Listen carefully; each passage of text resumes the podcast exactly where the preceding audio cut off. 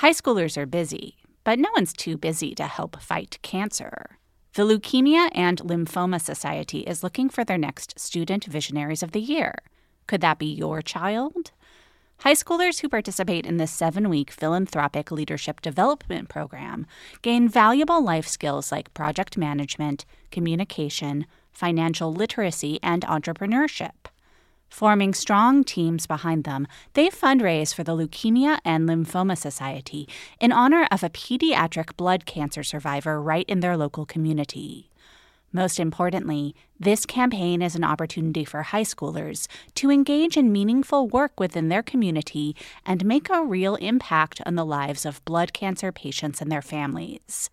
Sound like something your child might be interested in? You can learn more about Student Visionaries of the Year or even nominate a student at lls.org slash students. That's lls.org slash students. Is your child struggling with a specific subject or need help with homework? Are they asking questions that you're not sure you can fully answer? IXL Learning is an online learning program for kids. It covers math, language arts, science, and social studies. IXL is designed. This program will improve your kids' grades. Studies done in almost every state in the country. The kids who had IXL are consistently doing better. Powered by advanced algorithms, IXL gives the right help to each kid no matter the age or personality. And it doesn't have to eat up all your time. One subscription gets you everything for all the kids in your home, pre K to 12th grade. So don't miss out. One in four students in the U.S. are learning with IXL. IXL is used in 95 of the top 100 school districts in the U.S. Make an impact on your child's learning. Get IXL now. And listeners can get an exclusive 20% off IXL membership when they sign up today at IXL.com/audio. Visit IXL.com/audio to get the most effective learning program out there at the best price.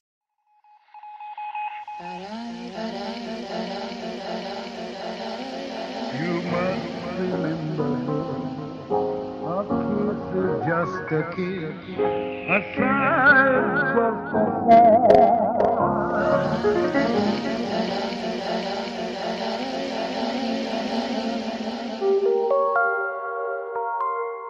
Welcome to another episode of You Must Remember This, the podcast dedicated to exploring the secret and or forgotten histories of Hollywood's first century, part of the Panoply Network. I'm your host, Karina Longworth. We are nearing the end of our second season, which has consisted of stories loosely or not so loosely inspired by photographs in my new book, Hollywood Frame by Frame. Today's episode, the first of a two parter, was sparked by images taken on the set of a film called John and Mary, a forgotten 1969 romantic drama about a one night stand between a young couple who meet in a Manhattan singles bar during an argument about the Jean Luc Godard movie Weekend. The film stars Dustin Hoffman, fresh off The Graduate, and Mia Farrow, who had skyrocketed to movie stardom just the year before in Rosemary's Baby. But even before Rosemary's Baby, Mia Farrow had been a household name, thanks to famous parents, a role on the first primetime soap opera sensation, and her controversial marriage to an icon of a previous generation. Over the course of a single decade, the 1960s, Mia Farrow crossed paths with Salvador Dali, Elizabeth Taylor, and John Lennon, she lived in a convent, married twice, divorced once, and went to India to learn how to meditate. When the decade began, she was a 15 year old schoolgirl. When it ended, she was one of the key faces of her generation. Join us, won't you, as we trace Mia Farrow's life up until the beginning of 1968 in the first part of a two part episode Mia Farrow in the 1960s.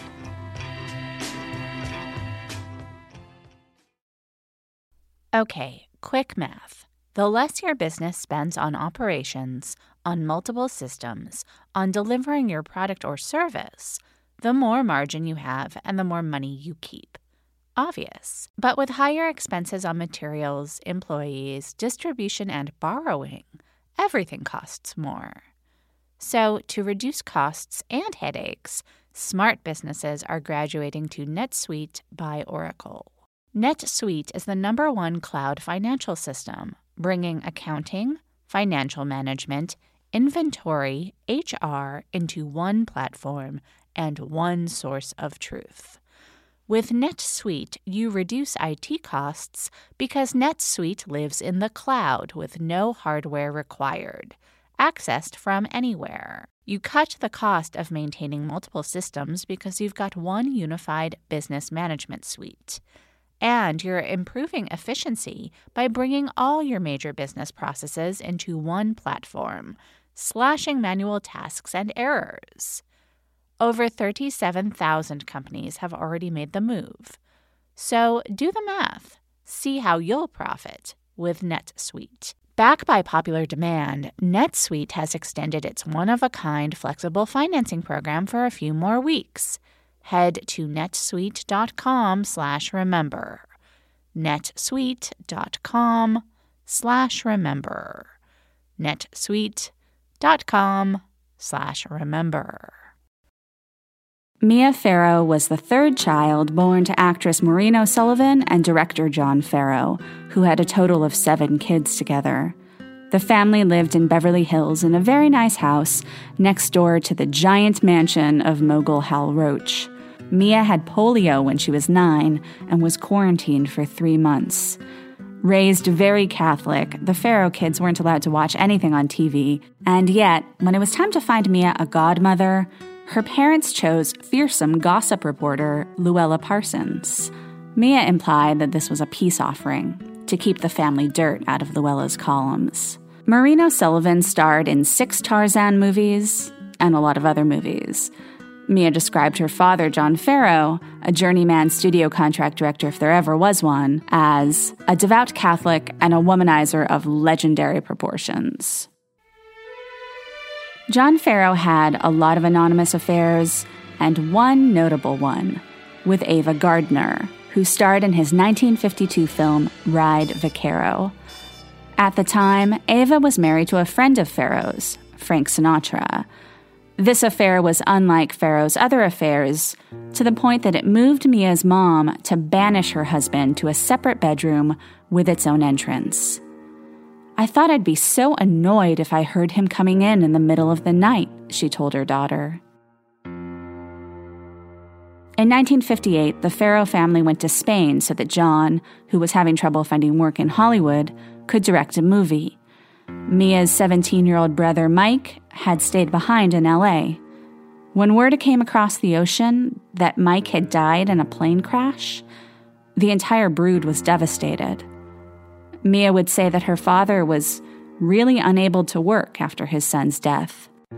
And both parents reverted to their Irish genes and started drinking heavily.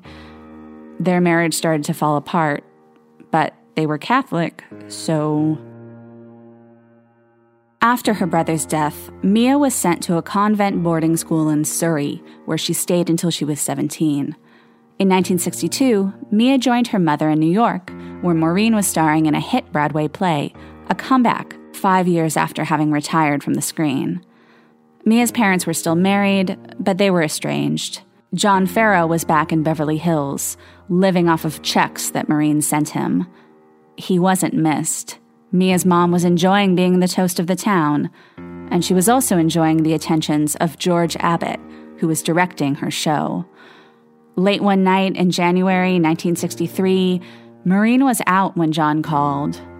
Mia did not and could not, she emphasized in her memoirs, tell her father where her mother was, so she just stopped answering the phone.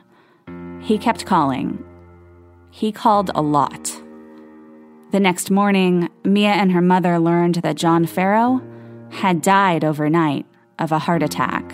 He had been found with the phone still in his hand. Money had been tight for the large Farrow clan since John's career had started to decline in the late 50s, but now Maureen and her seven kids were pretty much poor. After finishing high school, Mia had wanted to return to London for college, med school, in fact. She had wanted to be a pediatrician. she had wanted to cure sick kids in Africa. And her father had explicitly cautioned her not to follow in her mother's footsteps. He had told her that if there had ever been a happy actress, he had never met her. But after Mia's father died, leaving the family without a cent, Mia went looking for an agent. Her six siblings needed her to work. Before she found a job, she met Salvador Dali in an elevator at a party, and they started having lunch together every day. On her 18th birthday, Dali gave Mia a moon rock. On her 19th birthday, Dali dropped off a hand painted jug in which a live rat was eating a lizard. Maureen made Mia throw it out. Later, Mia had regrets. After all, it was a Dali painting. Later, Dali took Mia to a party which was hosted by a hermaphrodite and which turned out to be an orgy. The Spanish surrealist and the second generation Hollywood teenager stood around for a few minutes watching and then left. That wasn't Dali's scene, Dali said. Sex was too violent for Dali. Soon, Mia got cast in an off Broadway production of The Importance of Being Earnest. And then she was asked to screen test for a new TV series, Peyton Place, based on the smutty, quote unquote realistic best selling novel. When she was offered the part and the contract included a five movie deal with Fox, Mia agonized over what to do. She didn't want to do TV, but she thought that if she passed this offer up, she might never get another one. And so she went for it. And because she was under 21, her mother had to come with her to the contract signing. And because the contract was signed at lunch, so did Dali. Peyton Place's pilot was shot on the Fox lot in Beverly Hills, which had become a ghost town since Cleopatra had all but bankrupted the studio a few years earlier. After the pilot wrapped, Mia was asked to go to Paris to meet a director who was thinking of hiring her to replace Britt Ekland as a nurse in a film called Guns at Batasi.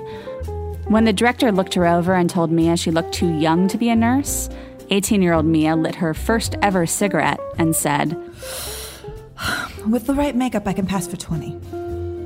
With no makeup, as was her preference, she looked more like 13.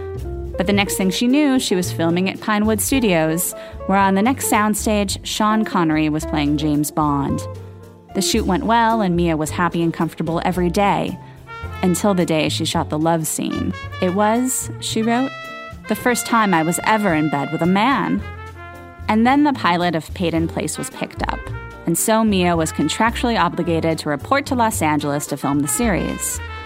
Begrudgingly, Mia moved first into the Chateau Marmont and then into a cheaper residential hotel, close enough to the Fox lot that she could bike to work.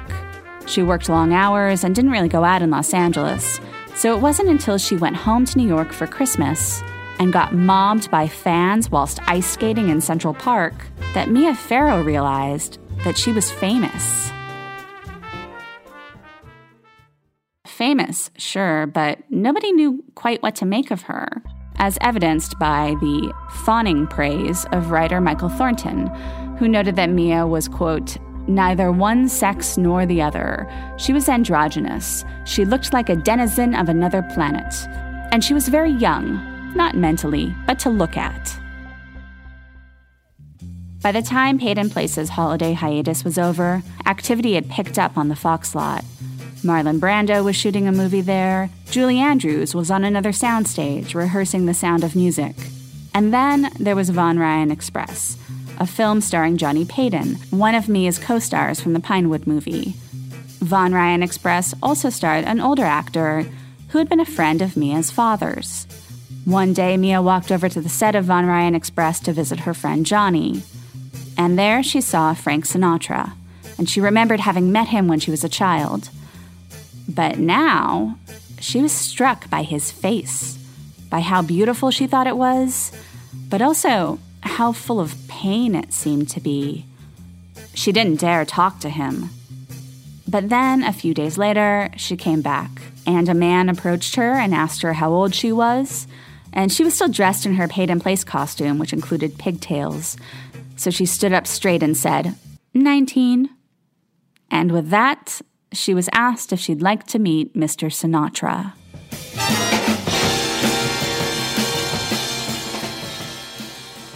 In the early 1960s, Frank Sinatra was still obsessed with his ex wife, Ava Gardner, whom he had divorced in 1957.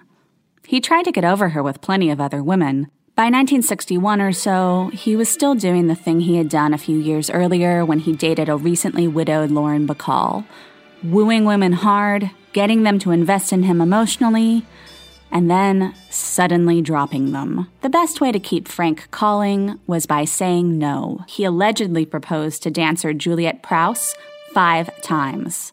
She eventually said yes, but she refused to say that she'd quit working after they got married. While they were engaged, Frank was also seeing Marilyn Monroe, who was deeply troubled and rarely lucid. Their affair, such as it was, lasted until Marilyn's death and the marriage to Prowse never happened. Frank would always see Ava whenever they were in the same city. In 1964, both were filming different movies in Rome. At the end of a typical night, after dinner, 42 year old Ava would become incoherent and finally stumble with great difficulty off to her room alone. Frank couldn't believe the state she was in. The great love of his life had turned into a fall down drunk.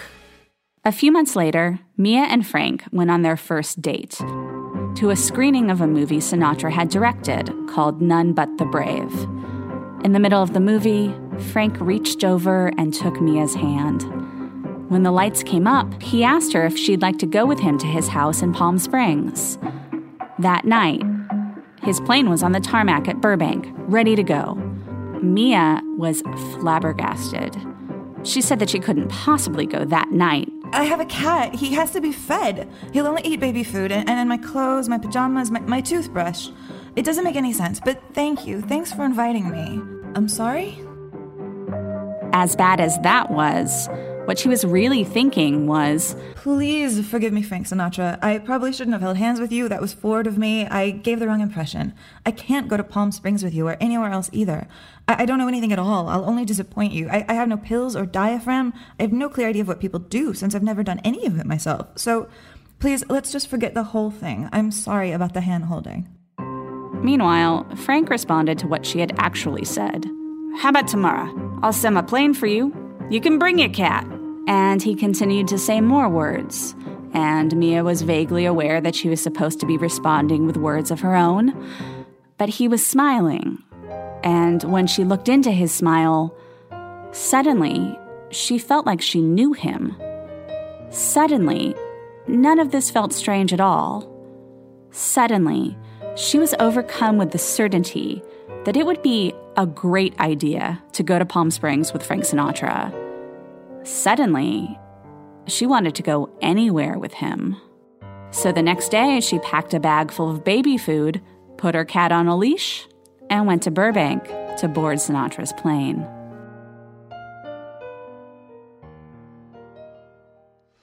This show is sponsored by BetterHelp. I frequently have this experience in therapy where I tell my analyst something that is happening or happened with someone else, and they ask me how I feel about it, and then they ask me if I have told the person in question how I feel. And a lot of the time, my answer is nope, because just telling the analyst is kind of enough. We all carry around different stressors, big and small. When we keep them bottled up, it can start to affect us negatively.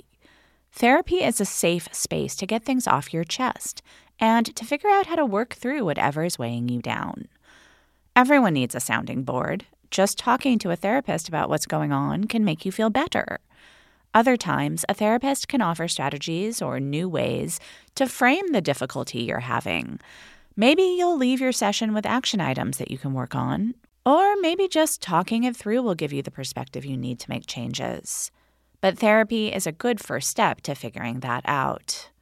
If you're thinking of starting therapy, give BetterHelp a try.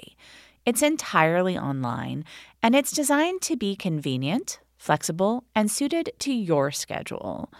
Just fill out a brief questionnaire to get matched with a licensed therapist and switch therapists anytime for no additional charge. Get it off your chest with BetterHelp. Visit betterhelp.com slash YMRT today to get 10% off your first month. That's BetterHelp, H-E-L-P dot com slash Y-M-R-T. Sinatra's Palm Springs pad was modern, with two octagonal guest houses. There was a bedroom with a brass plaque commemorating the fact that JFK had spent a night there. Out by the pool, Yul Brynner was tanning next to a red-headed woman who had tears streaming down her face. Mia later learned that Frank had originally invited the redhead as his date for the weekend, but when Mia agreed to come, he had pawned the ginger off on Brynner. From that point on, Mia and Frank spent every weekend together, usually in Palm Springs. They'd see each other on the Fox lot during the week, but he'd usually have dinner with friends on weeknights. And they had a silent understanding that, aside from Yul Brynner, his circle of friends was not ready yet to accommodate the chairman of the board's new 19 year old squeeze. Mia didn't care that Frank didn't introduce her to his friends, didn't bring her to parties. They had an idyllic life together in Palm Springs. Mia brought her horse out to the desert. She and Frank would sit by the pool and work on crossword puzzles together all morning. Mia even tried to get into golf. They'd go on long walks at night, and Frank would tell her everything about his life.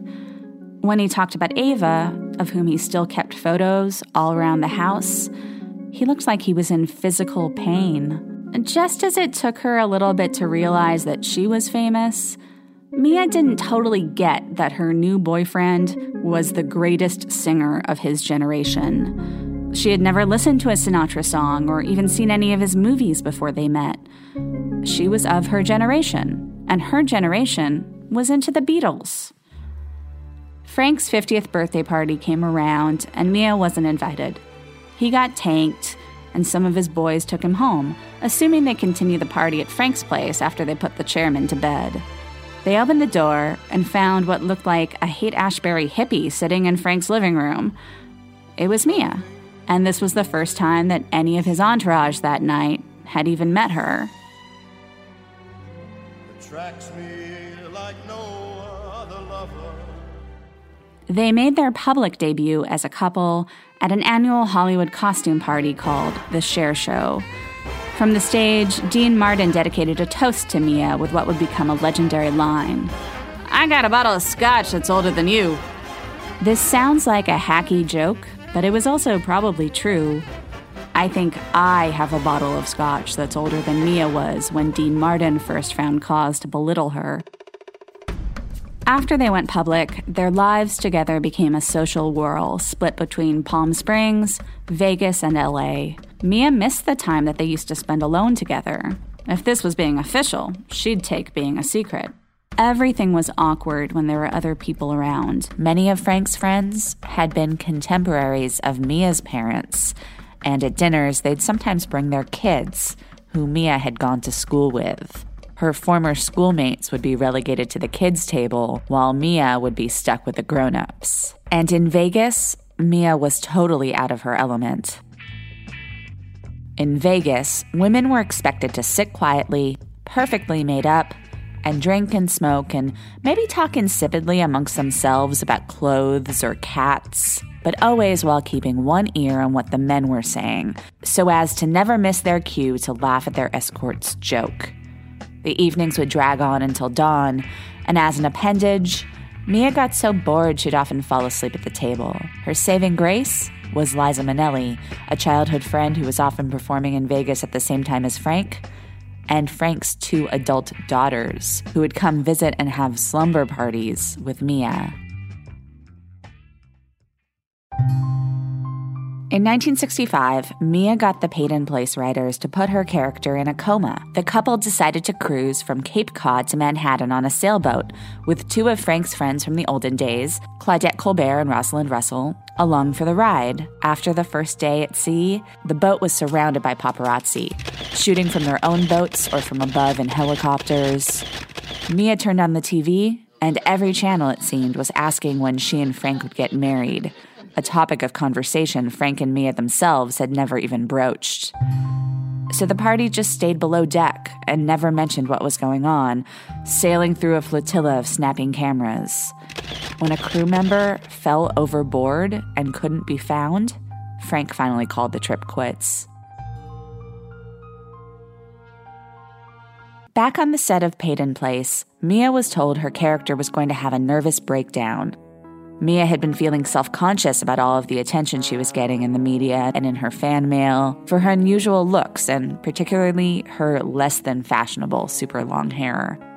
One day, in her dressing room, she decided to chop her hair off, rationalizing it as something that a girl in the throes of a nervous breakdown might in fact do. Shorter than even a gamine cut, almost a grown out crew cut, Mia's new hairdo only inflamed the media further. Their reaction was pretty much the same as when Mia's character got a similar haircut three years later in Rosemary's Baby. What's that? I- I've been to Vidal Sassoon. Don't tell me you paid for that. I look awful. What are you talking about? You look great. It's that haircut that looks awful. You want the truth, honey, that's the worst mistake you ever made. In real life, Mia's new look gave more ammunition to those who thought that she and Frank didn't belong together. When Ava Gardner was asked in an interview about Sinatra's new love, she scoffed, I always knew Frank would end up with a boy. Sinatra loved Mia's hair, but Mia didn't always love Sinatra. He always had house guests, or else they went out with his entourage. They could never be alone together. And when he drank, he was sometimes scary. One night in Vegas, after another night that had dragged on until the sun had come up, Frank was driving them in a golf cart from one end of a hotel to their room on the other end when he apparently intentionally crashed the car at full speed into a sliding glass door. When both Frank and Mia emerged unscathed, Frank piled a bunch of chairs on top of one another and tried unsuccessfully to light them on fire.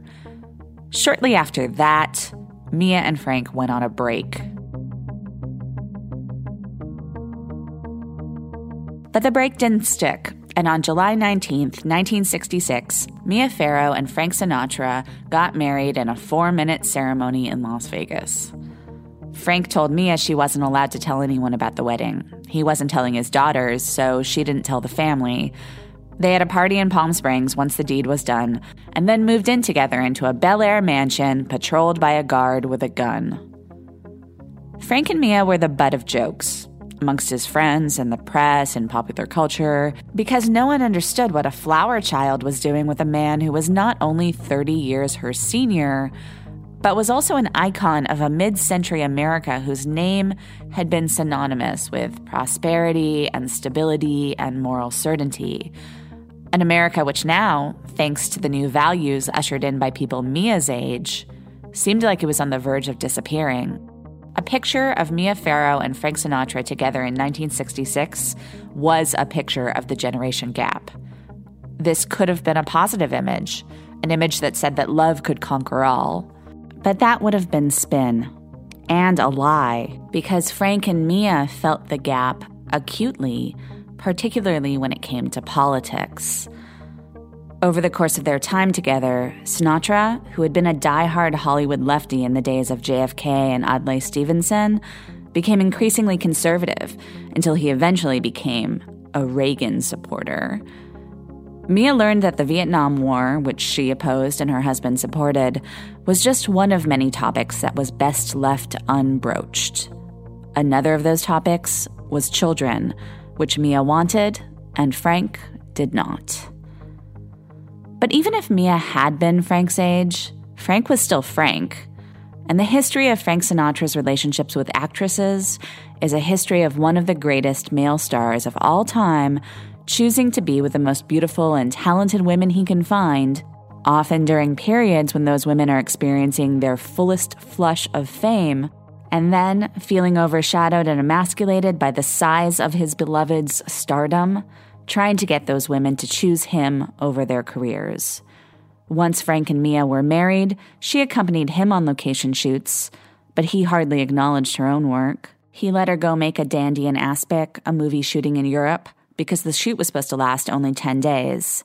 Then the director, Anthony Mann, died in the middle of production, which delayed things somewhat. And delays enraged Frank, who was famously a one take wonder. When Mia finally came home from that shoot, she and Frank made a plan to stay home together for a few months and then star together in a film called The Detective.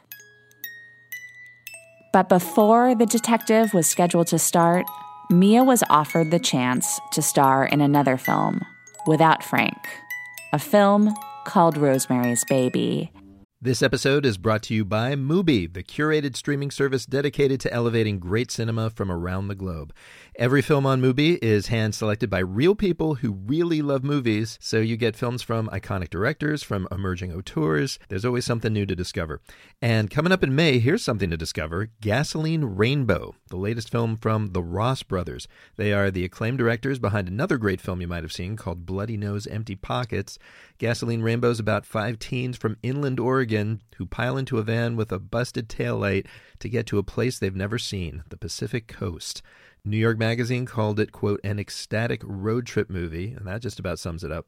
Gasoline Rainbow opens in U.S. theaters May 10th, and then you can stream it exclusively on Mubi starting May 31st. Best of all, right now you can try Mubi free for 30 days at mubi.com slash YMRT. That's M-U-B-I dot com slash YMRT for a whole month of great cinema for free. Take the ride. It would be her first lead role in a film, and it would give her a chance to work with Roman Polanski, a young director who had already made a name for himself internationally and was now making his Hollywood debut. Paramount told Mia the shoot would be over and done within 12 weeks, and for most of it, she could stay at home in Los Angeles with Frank. Frank was initially supportive, and Mia agreed to do it. She weighed just 98 pounds at the start of the shoot, and Polanski asked her to try to get even skinnier to play Rosemary at her sickest. Polanski would regularly ask for 30 to 40 takes, which Mia didn't mind. She was too inexperienced to know that this wasn't exactly normal. But her co star, John Cassavetes, couldn't stand it, and time was wasted while Cassavetes and Polanski argued. According to both Polanski and the head of Paramount, Robert Evans, by the end of the first week of shooting, Rosemary's Baby was a full week behind. One night during the shoot, Frank and Mia went out to dinner, and after too many drinks, Frank had a sudden impulse to fly to Vegas. This was normal for him, but this time, Mia couldn't go along. She was expected at the studio the following morning. Frank kissed his wife goodbye and then got on his private plane. The next morning, a slurry Sinatra reached Mia by phone at the studio. He had gotten into a fight, had a bunch of teeth knocked out. He was vulnerable and miserable, and he made Mia promise to never leave him. She agreed. But work on Rosemary's Baby was progressing slowly, and Mia's start date on The Detective, Frank's movie, was ever closer. Frank didn't care that Mia was in every scene of Rosemary's Baby, that it was a career making film for her. He didn't care that Polanski was an artist who didn't work like an old studio system journeyman. Frank expected his wife to show up on the set of his movie on schedule, even if it meant abandoning her own movie in order to do it. He went as far as to call Robert Evans and insist that his wife be wrapped by November 14th. Evans told Sinatra that was impossible, that Mia wouldn't be finished before the end of the year. But Sinatra was insistent. In his autobiography, Polanski would say that he thought that all of this stuff with Sinatra and the detective was really about jealousy. Sinatra couldn't handle it that his wife was getting more attention than he was and starring in a movie that was much hipper than his movie. It's easy to dismiss Sinatra as hopelessly old school, particularly in terms of his attitude towards his wife, knowing and staying in her place. But for all of the changes happening in Hollywood in the late 60s, it wasn't exactly a great time for female liberation. Certainly, actresses had very little power, maybe even less than they had had during the old studio system. If Mia quit Rosemary's Baby before the movie was finished, She'd never work again because the suits would deem her a flake, and if she did it because her old man husband told her to, then she'd get no defense from her peers. In fact, she'd become a laughingstock. But if she stayed on the movie, as Frank made increasingly clear as her detective start date approached, she'd lose her husband. Trying to figure out what to do, Mia thought back to all those nights in Vegas where she had sat around all night with the other women, many of them hookers, all of them waiting for their men to pay attention to them. What Frank didn't understand was that, unlike the hookers, it wasn't Mia's job to be there in Vegas, waiting for him to give her permission to laugh or to go to bed. It was her job to be on set at Paramount, waiting for Roman Polanski to tell her what to do. Mia went to Robert Evans in tears. She didn't want to quit the movie, she said, but she had to save her marriage. Evans told her that even if she did quit, the Screen Actors Guild would punish her for leaving a movie in progress by barring her from the set of The Detective. She said she didn't care. She loved Frank so much.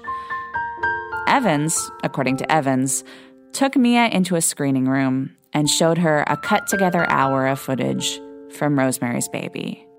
Total silence. The lights come up. Well, if ever my experience of dames came in handy, I mean actress dames, this was the moment. I knew what makes the head of an actress tick, and I finally found its purpose. Mia, you're brilliant. I never thought you had it in you. I want you to know something. You're a shoe into the Academy Award. Suddenly her tears are gone. Her face lights up. Do you really think so? The one thing I'm not as prone to exaggerate, Mia, you're a shoe-in. I mean a shoe-in kid. Sinatra who? Suddenly a smile. Mia's start date on The Detective came and went, and she was replaced by Jacqueline Bisset. And then, with no warning, no call from Frank, Frank's lawyer showed up on the set of Rosemary's Baby and presented Mia with divorce papers. Mia signed them without reading them. To her, if Frank was asking for a divorce through his lawyer without even warning her, then the marriage was over.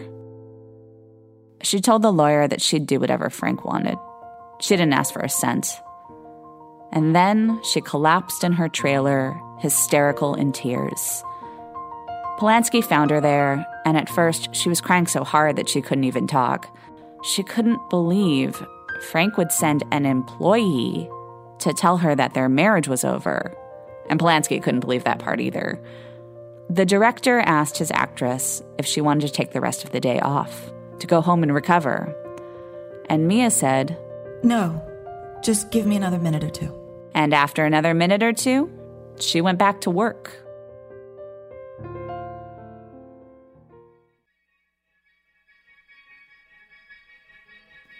When the story of Frank Sinatra and Mia Farrow's relationship is told, this is often given as the end point to their romance.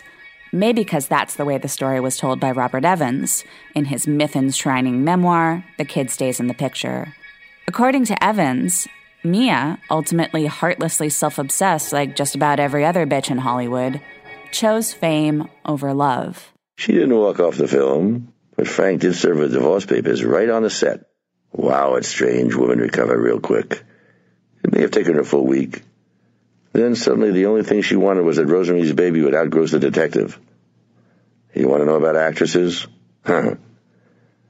The irony is, Mia's one satisfaction would be that the pictures would open on the same day, and I arranged that. The detective opened a real good box office. Ah, but Rosemary's Baby was a smash hit of the summer. Overnight, Mia was a full-fledged star. She had one request I couldn't fill.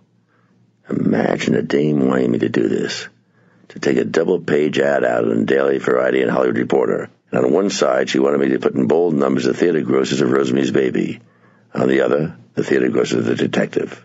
Hell hath no fury like a woman scorned. But that spin doesn't exactly jibe with what happened next. For one thing, Frank and Mia's relationship didn't end the day she signed the divorce papers. The couple reconciled for the holidays that year, and Mia wanted to make it work. But once the holidays ended, Frank sent Mia back to LA, and he went on to Acapulco alone. The divorce was finalized in August 1968, and they both eventually married other people. And yet, according to Mia, she and Frank never stopped seeing each other. She told Vanity Fair in 2013 that she thought it was possible that her son Ronan, previously thought to be Mia's only biological child with Woody Allen, was actually sired by Frank Sinatra. Still, in the immediate aftermath of their initial breakup, Mia could not foresee that Frank would stay in her life. The whole thing seemed like it had been a terrible mistake.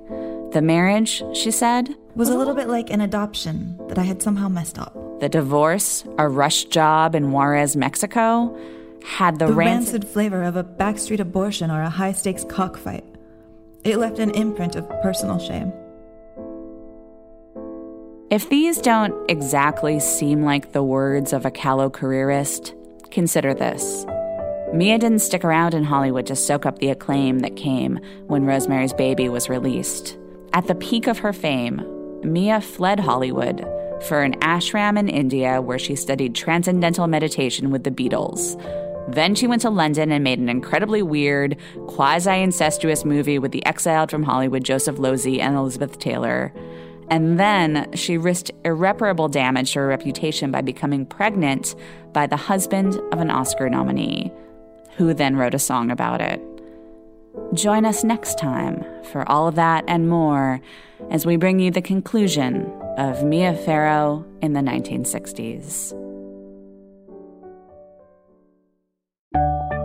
Thanks for listening to You Must Remember This. You Must Remember This is written, narrated, and edited by Karina Longworth. That's me. Special thanks this week to our special guest, Amy Nicholson, who played Mia Farrow. Do check out Amy's new podcast, The Canon, in which Amy and Devin Faraci argue over which films belong in the canon. It's available on iTunes via Wolfpop. You can find more information about this episode and other episodes at our website, you must remember this podcast.com. And please follow us on Twitter at Remember This Pod. We're taking a little bit of a break over the next two weeks, but we'll be back on December 9th with part two of Mia Farrow in the 1960s. Join us then, won't you? Good night.